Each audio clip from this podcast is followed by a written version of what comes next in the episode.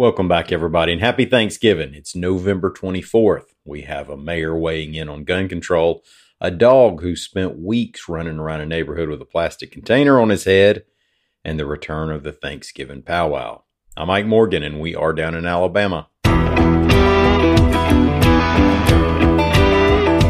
This week, Birmingham Mayor Randall Woodfin floated the idea of gun control on the city level, reports AL.com's Greg Garrison.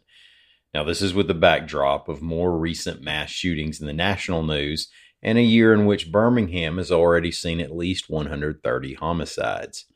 Woodfin took to Twitter first on Monday, so if you're not familiar with Twitter language, he's framing an argument against a general political opposition here, not responding directly to someone.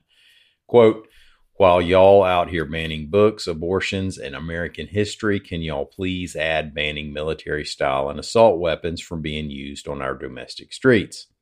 Then on Wednesday morning, again on Twitter, quote, Gun violence is a public health crisis in all urban cores across America. We deserve the same state and federal regulation changes and help that opioid deaths are getting in suburbia and rural America. He sent out another tweet a couple of hours later that ended with Can we at least regulate guns in cities? Now, gun control aside, this week the Birmingham City Council approved spending a million dollars over the next three years on a conflict resolution curriculum in Birmingham public schools. In the program, trained coaches do therapeutic counsel sessions for students in the sixth grade or higher who've been identified for the program. Judge Andra Sparks has said that this program has already shown results in municipal court. If you've ever wondered how long a dog can get by with his head stuck in a plastic animal feeder, well, the answer is at least a couple weeks. AL.com's William Thornton reports that a bulldog mix had been on the loose in a Bay Minette, Alabama neighborhood. There were multiple sightings of the dog, but animal control couldn't put a hand on him, and he continued to roam free. Then, about three weeks ago, people started seeing him with a plastic jug on his head. Fortunately, there was a hole in it that allowed him to get some food and water, but he couldn't get shed of it and managed to continue to elude capture. Finally, however, he made his way into one of the animal control traps and is now recovering at Bay Minette Animal Clinic. Animal Control Officer Ashlyn Hale said the dog will probably get adopted in a couple weeks. Now, in the story, Bill called the dog Jughead, and I hope the new owners go with that one. That's a good dog name.